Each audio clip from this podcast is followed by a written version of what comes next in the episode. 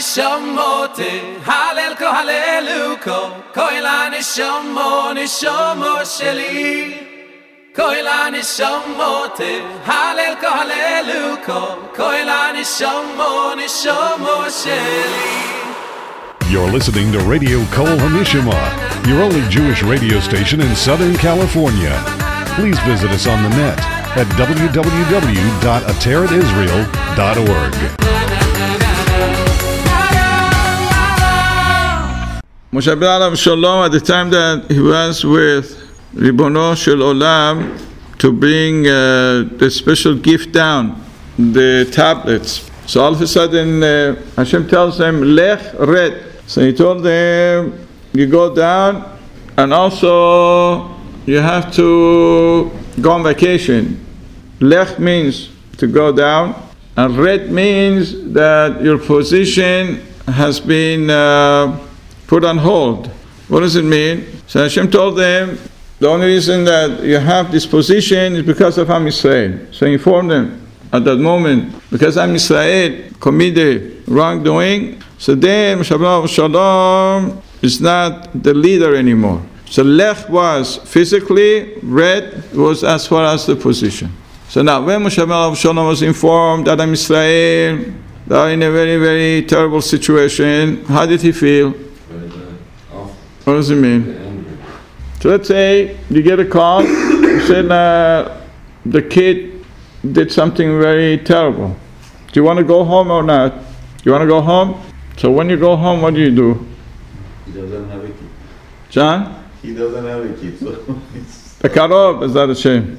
it's not that him- I want to see what happened. No, the point of the matter here is that when you are informed that something went wrong, You worried, you get worried. When people commit something wrong, how do they feel? Bad. Terrible, embarrassed, right? Here, there's a very beautiful insight how Tiferet Israel it brings. It says, it says in the Torah, "Vayar ha'am ki boshesh Moshe." Boshesh simply means delayed. Some say boshesh, that means six hours. He learns it differently. He says boshesh means busha. That means Mushabala Shalom, when he was informed that Am Yisrael committed wrongdoing, he was the one that was ashamed, not Am Yisrael. So when Hashem told them, go down, see what has happened to this nation that you brought out of the Egypt, he even didn't want to come down because he was embarrassed to look at it. So here it's very beautiful, and that is usually when people they catch somebody that he committed wrongdoing, he says, what do they? What do you tell them? What do you tell them when you catch him? Chazal Baruch. Say shame on you. Here he says no. Mishabah Shalom was saying shame on me. shame on me. he didn't want to go down. It's unbelievable. What a, what malach.